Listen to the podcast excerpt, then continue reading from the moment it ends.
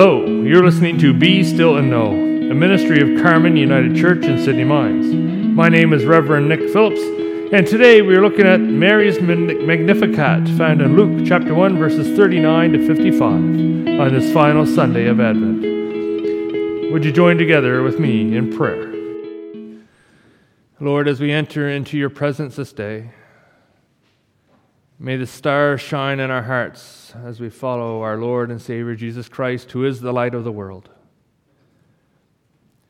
May the words of my mouth and the meditation of all our hearts be acceptable in your sight, you who are our rock, our strength, and our Redeemer. Amen.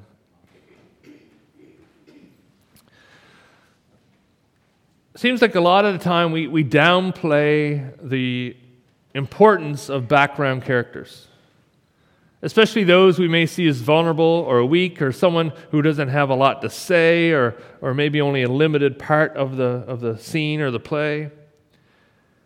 But sometimes stories just don't exist without the support of a supporting cast. I mean, orchestras can't operate without a multitude of instruments. A good movie without supporting characters is rare.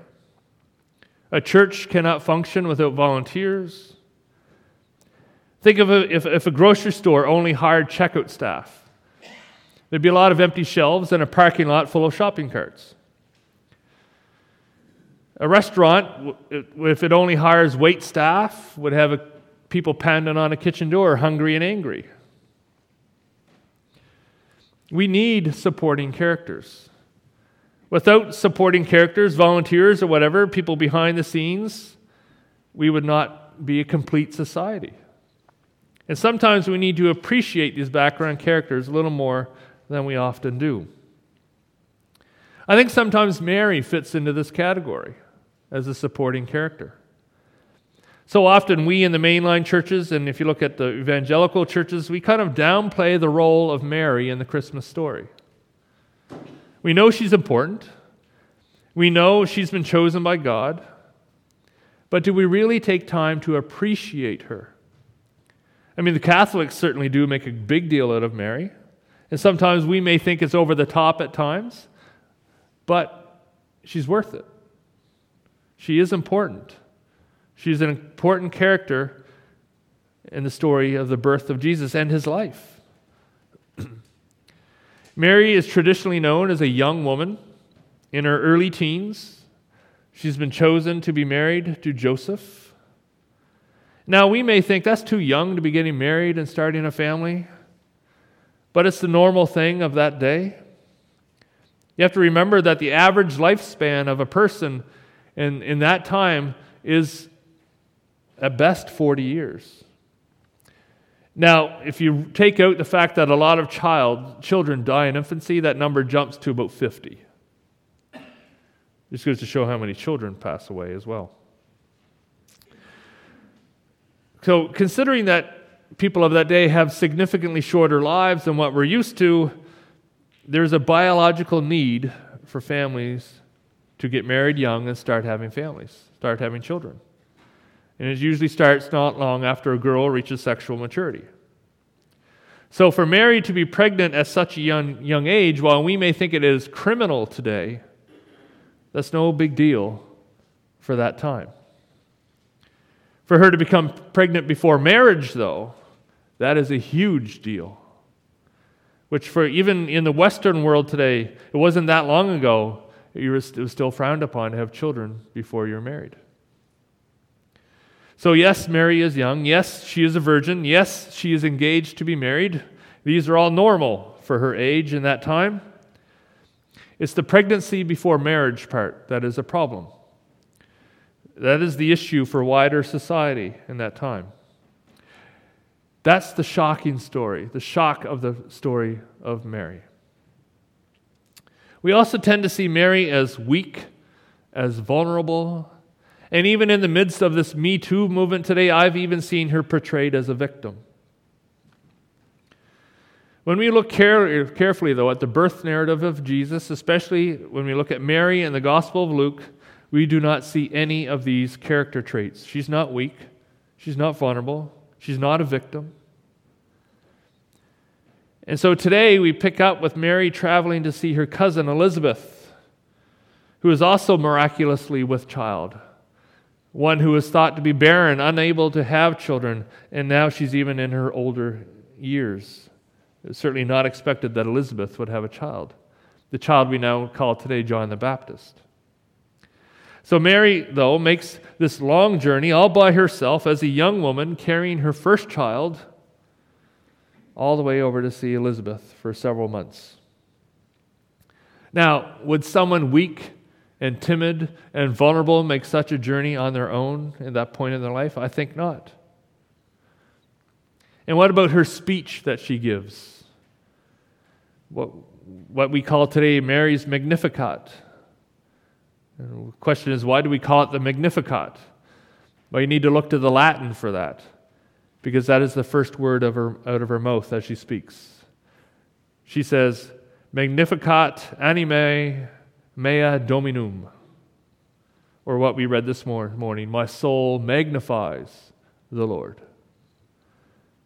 This is Mary's praise, her song, if you will, to God, to the Lord, as she has received confirmation once again from Elizabeth that the child she is carrying is very special. Just by walking into the house and Mary calling out words of welcome, as Elizabeth hears those words, the child in her womb leaps. And then Elizabeth is filled with the Holy Spirit she speaks words of blessing over Mary and her unborn child. And then Mary responds with what we call the Magnificat. She says, My soul magnifies the Lord, and my spirit rejoices in God, my Savior, for he has looked on the humble estate of his servant.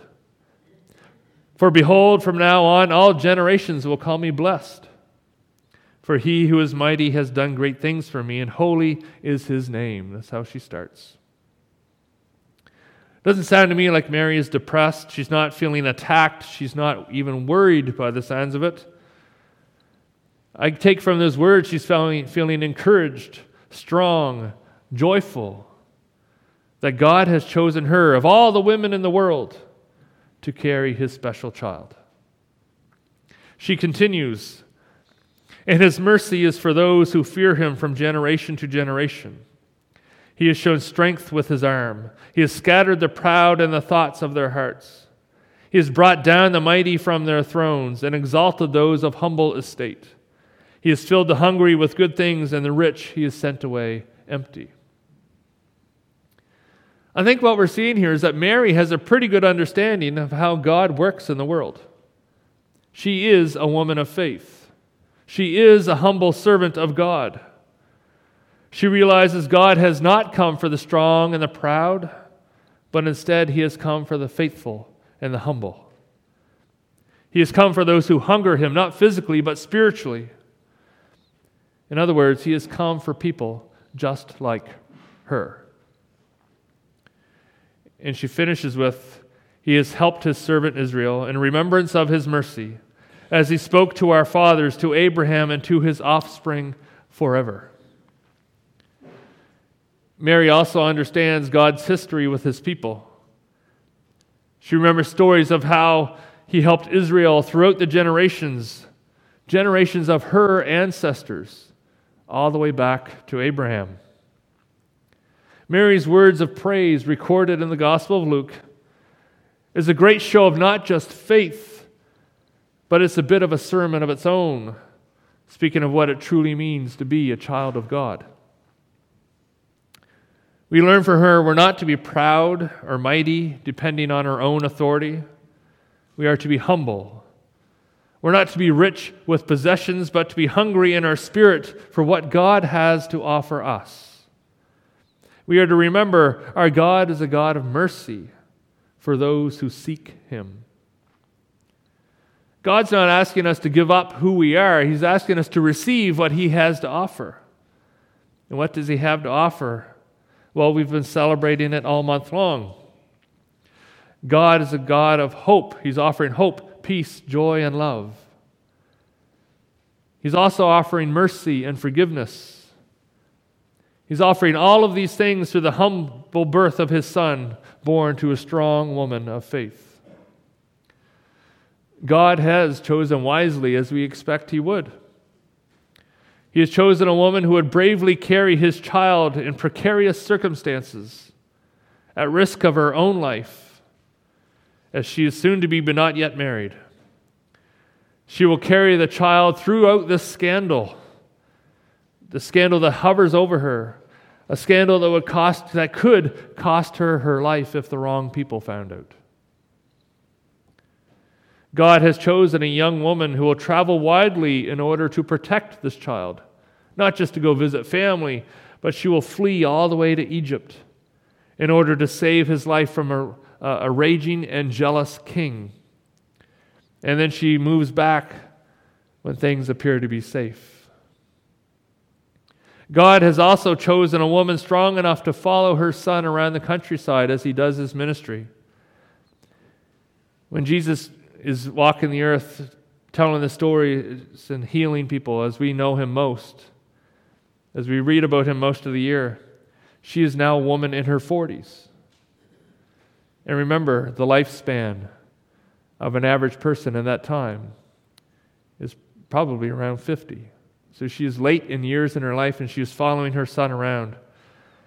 She follows him and she even witnesses his death, his cruel death his execution on a cross.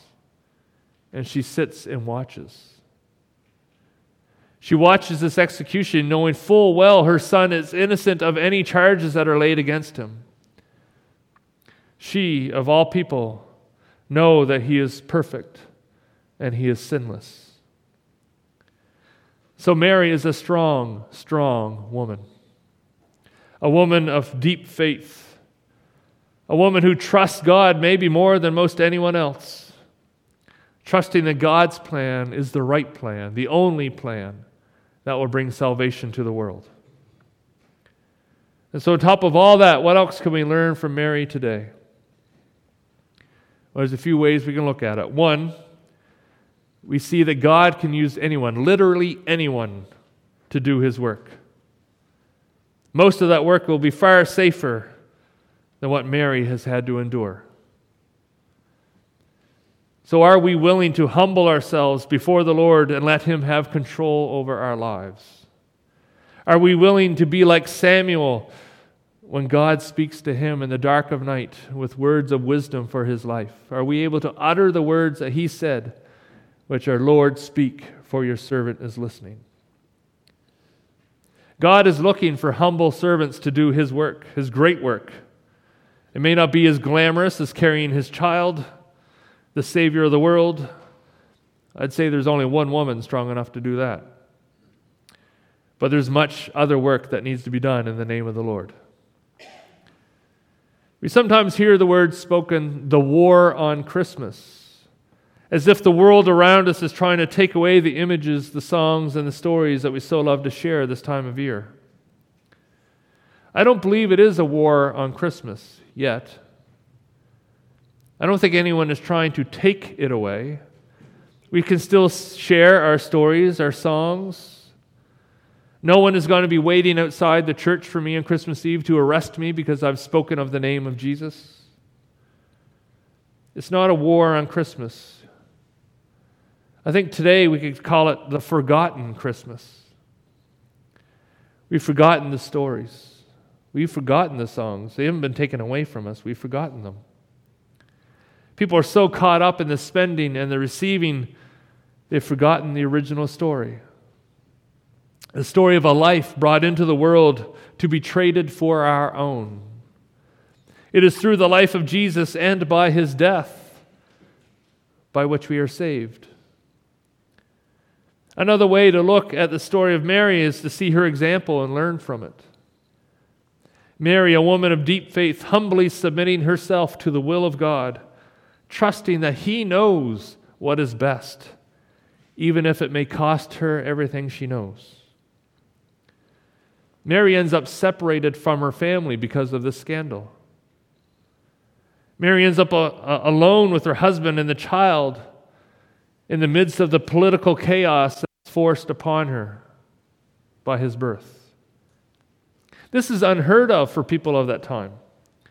Children are to be raised in community, together, not running from place to place like a refugee, just so the son can sh- survive the threats put upon his life. None of us should ever have to face such troubling circumstances. But Mary endured it because she knew it was part of God's plan. God's plan for our own lives may not be so fraught with peril that, that Mary had faced and personal cost. But what are we willing to do? What are we willing to give up when God calls us to follow His Son, Jesus Christ our Lord, the one born in a manger? Mary gave birth to the Savior of the world, this young woman full of faith, carrying the emotional and physical strength that is required to follow God's plan for her life. Her life that gave life to God among us. What a powerful story Mary has given us. Before she even fully knew of what the full cost would be, she took on the risk because of her faith and her trust in God. Trust. Trust is such a big thing to have, knowing that God has the best in store for all of us because He gave His Son for us. Trust is a huge character issue for many people because we're often told in the world now don't trust anyone, don't trust anything, trust only yourself. Mary could have felt the same way as a young woman. Could she trust? But when God spoke through the angel, who told her she was chosen by God for a very special task, a very special role, she trusted, even knowing at the time it would be of personal cost. And ultimately, it cost her everything. Are we able to trust? Are we able to trust that God has given us a gift? A gift of mercy, a gift of life, a gift of hope, peace, joy, and love, a gift born for all the world. Are we open to receiving what God has to offer us today? Let us pray.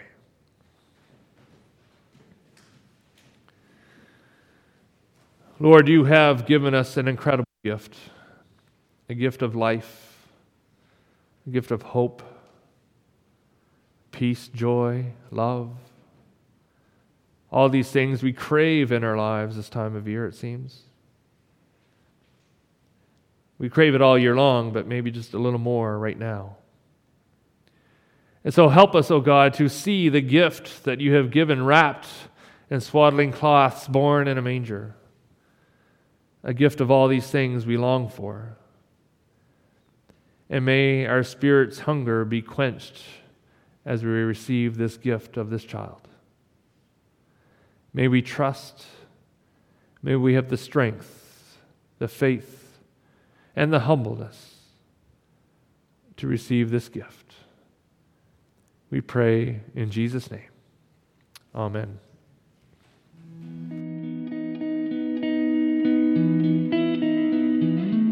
Thank you for listening to Be Still and Know a ministry of Carmen United Church in Sydney Mines. To learn more about our ministry, please visit our website www.carmenunited.ca. May God bless you this day.